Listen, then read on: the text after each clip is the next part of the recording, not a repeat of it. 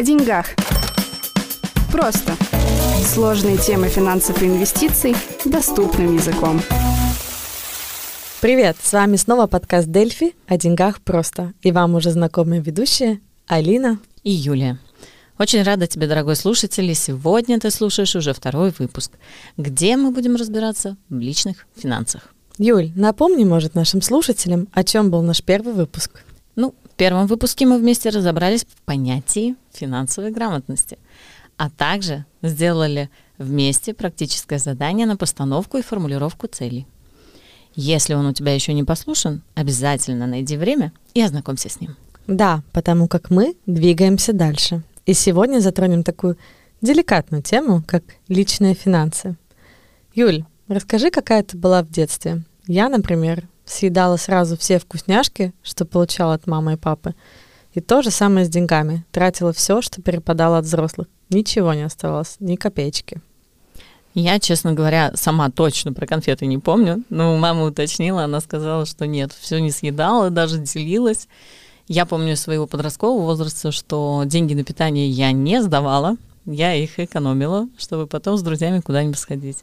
А вот с вещами у меня так не получалось. То есть все, что новенькое на меня одевалось, я так в этом новеньком из магазина и выходила. Но все равно умничка, по крайней мере, в отличие от меня. Но мы в прошлом эпизоде говорили про то, что наш мозг любит э, сиюминутное удовольствие, и от этого часто мы слышим такую фразу «Я не умею копить деньги». Согласна? Слышишь часто? Да, в основном есть еще такие похожие фразы, как «живем только один раз», «живем здесь и сейчас», «для себя любимого ничего не жалко», «когда, если не сейчас». Но на самом деле, как ни крути, это управление личными финансами невозможно без контроля над своими расходами.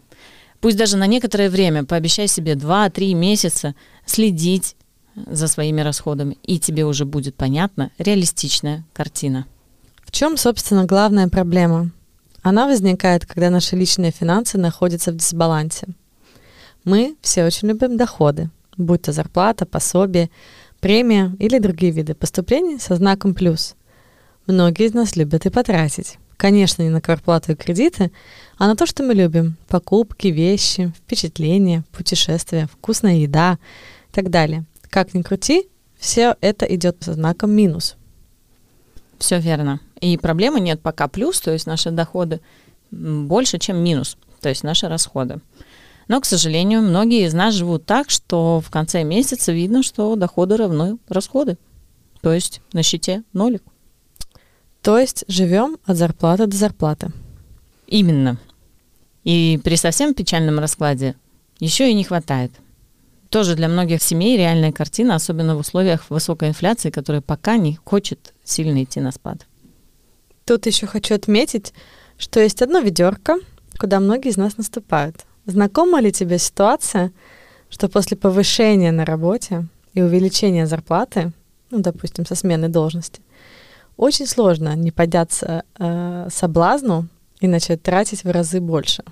Да, и здесь хорошо было бы удержать расходную часть на том же уровне, как и прежде, но очень часто наши расходы увеличиваются пропорционально доходам. Знаешь, я прямо помню, когда получила первое серьезное повышение, мне зарплату повышали аж два этапа. И в то время мои навыки копить деньги равнялись нулю. Поэтому, когда зарплата повысилась, стало еще хуже. Я начала еще более активно тратить деньги на разные вещи, на поездки, вместо того, чтобы отложить копеечку. Больно вспоминать, честно, жалею на самом деле. Если была бы умнее, а, были бы сбережения, а, которые бы мне потом помогли в дальнейшем. Но самое важное, да, в такой ситуации не поддаться импульсу и сохранить контроль. Что же мы хотим этим сказать? То, что доходы и расходы должны быть в балансе, но между ними не должен стоять знак равно. Здоровые финансы – это пропорция, в которой есть три обязательных элемента. Это постоянные расходы, расходы на потребности и желания и очень важная часть – сбережения. Ну, ты говоришь пропорция. А есть у этой пропорции доли? Или как нашему слушателю ее составить? Тут, конечно же, нет никакого четкого правила, что верно, что нет. есть просто рекомендация других инвесторов, на что можно было бы опираться. Давай озвучим. Ну, например, в любом случае ты считаешь, что весь твой доход — это 100%. Тогда все твои постоянные расходы — это, например, 50% от твоего дохода. Да, давай тут уточним, что постоянные расходы – это расходы на жилье, кредит, аренда, квартплата, интернет, телефон, телевидение, возможно, лизинг, бензин, проездные, продукты, лекарства, садики, кружки, прочее, без чего никак не обойтись. Да, вот это, допустим, половина дохода. Далее, 30% – это траты на желания и потребности. Ну что тут? Спорт, услуги красоты, одежда, курсы, покупки, кафе, рестораны, кино. Ну, в принципе, все, что мы тратим на себя или семью для поддержания определенного желаемого качества жизни. Да, и третья очень важная часть – это 20% остается нам на сбережения. Все, что мы не тратим. Мы можем эти деньги откладывать, можем их инвестировать. Все зависит от наших личных целей, про которые мы говорили в своем первом выпуске подкаста. Я больше чем уверена, что у слушателей сейчас в голове большой вопросительный знак, а что у меня за пропорция? А ты знаешь свою текущую пропорцию, Юль? Да, конечно, знаю. Сейчас, к сожалению, кредитная часть выросла, поэтому пропорция не идеальна, но близка к ней. Э, близка к той, которую ты озвучила? К идеальной. Окей. Алина, а ты про свои пропорции что нам можешь сказать? Ну, для специально для подкаста я ее проверила. Может, хочешь угадать? Ну, например, 60% на постоянные, 20 на красоту, удовольствие и 20 на сбережение. Не. Тогда как? Средняя по этому году у меня 55 на постоянные или обязательные расходы, 15% на хочушки и 30% на сбережение инвестиций. Какая ты умничка. И как часто ты ее отслеживаешь? Я знаю каждый месяц, потому что я веду бюджет каждый месяц. Да, я знаю, что для многих ведение бюджета это просто скукота смертная, трата времени, вам лень и так далее и тому подобное, оправданий там куча. Когда начинаешь э, людей спрашивать, кто из вас на самом деле знает, на что тратит, то большая часть не имеет никакого представления или имеет только частичное представление о том, куда ежемесячно уходят деньги. Вот ты ведешь или бюджет? Да, конечно. Сейчас уже не так детально, как э, в начале, когда это нужно было делать, э, чтобы отследить вообще, куда деньги тратятся. Но сейчас мой бюджет выглядит именно таким образом, что в таблице обязательно прописаны все основные расходы, ну, как мы говорили, да, кредит, коммуналки, прописаны услуги красоты, обучение себя, детей. Так что я точно знаю, какая сумма у меня свободна для моих хочушек. Там праздники, платьицы, поездки, выходы. Ну вот, пожалуйста, иначе никак не получить наглядной картинки о доходах, расходах и сбережениях. Финансы и дисциплина – лучшие друзья. Поэтому, если вы думали, что сегодня обойдется без задания, то нет – у нас для вас очередное практическое задание, где снова понадобится листик бумаги, карандаш и перебороть свою лень. Хочешь, делай в блокноте, хочешь в компьютере, тебе решать, как удобнее. Итак, первые шаги заключаются в том, что ты берешь выписку из банка за прошлый месяц, где видны все твои доходы и расходы. Отдельно от всего записываем все доходы – это зарплата, дотации, алименты, пенсия, премия, подработка, любые, все доходы. Затем делишь листик на три части. Горизонтально, вертикально в данном случае не имеет никакого значения. Выписываем в, первый, в первую группу обязательные расходы, во вторую расходы на все хочушки и желания прошлого месяца. А теперь, пожалуйста, выпиши в последнюю группу, сколько у тебя было отложено себе или осталось непотраченным в конце месяца. И если ты на шаг впереди, то можешь выписать свои инвестиции тоже.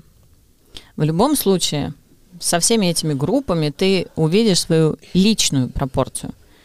Если у тебя в сбережениях ноль, то какие расходы перетягивают на себя одеяло? Может быть, у тебя очень дорогие постоянные расходы, может быть, высокая аренда или дорогая машина, а может быть, там в порядке главные расходы – это покупки, траты, которые не так сильно и нужны. Хочется иметь какую-то последнюю модную трендовую одежду или крутую технику, а несколько подобных уже валяются в шкафу. А Юль, нет. Знаешь, про что расскажи? Я вспомнила историю твоих платьев. Ладно вам, был момент. После подросткового возраста, когда я перестала расти, и одежда стала на долгое время мне подходить, да, так выяснилось, что порядка 12 одинаковых платьев у меня оказалось в гардеробе. Ну, мне-то казалось, что они разные. Там были цветочки, полосочки. Но, походу, кроме меня, это никто не замечал. Потому что, когда я их выкинула и оставила только один, мне потом коллега на работе сказала, да, были разные. Мы не заметили. 12 платьев — это сильно, Юля. Ну ладно, если у тебя получилось накопить 10% от дохода, то поверь, 10 — это уже очень хорошо. Это для многих семей является первоначальной отправной точкой на пути к укреплению финансов. Похвали себя. Такое задание должно открыть тебе глаза на множество вещей. А именно ответить на вопрос, живешь ли ты по средствам. Лучше, если ты сделаешь такой анализ не на базе одного месяца, а все-таки возьмешь несколько и увидишь таким образом шаблоны своего поведения. Например, ты каждый день перед работой покупаешь кофе на вынос с булочкой за 4 еврика. И так за 3 месяца ты можешь незаметно расстаться с 200 40 евроми. Какие привычки еще мы часто замечаем? Ну, с появлением World Bolt определенно люди заказывают еду на дом, потом такси у нас популярный метод передвижения. Многие из нас любят последние модели техники. Телефон мы уже упомянули, непременно должен быть самым последний. У тебя новый телефон, Юль? Нет, конечно. А моему вообще уже три года. И нормально живет, и фотографирует хорошо. Вот еще, кстати, пару классных лайфхаков, касаемых э, даже таких базовых расходов, как коммуникации. И там можно денежку сэкономить. Ну смотри, во-первых, проверь приложение на телефоне. Очень часто те, кто делает подобное задание, обнаруживают, что у них с карты снимаются деньги за подписки на приложение, которые они даже не используют. А за год сумма получается совсем не маленькая.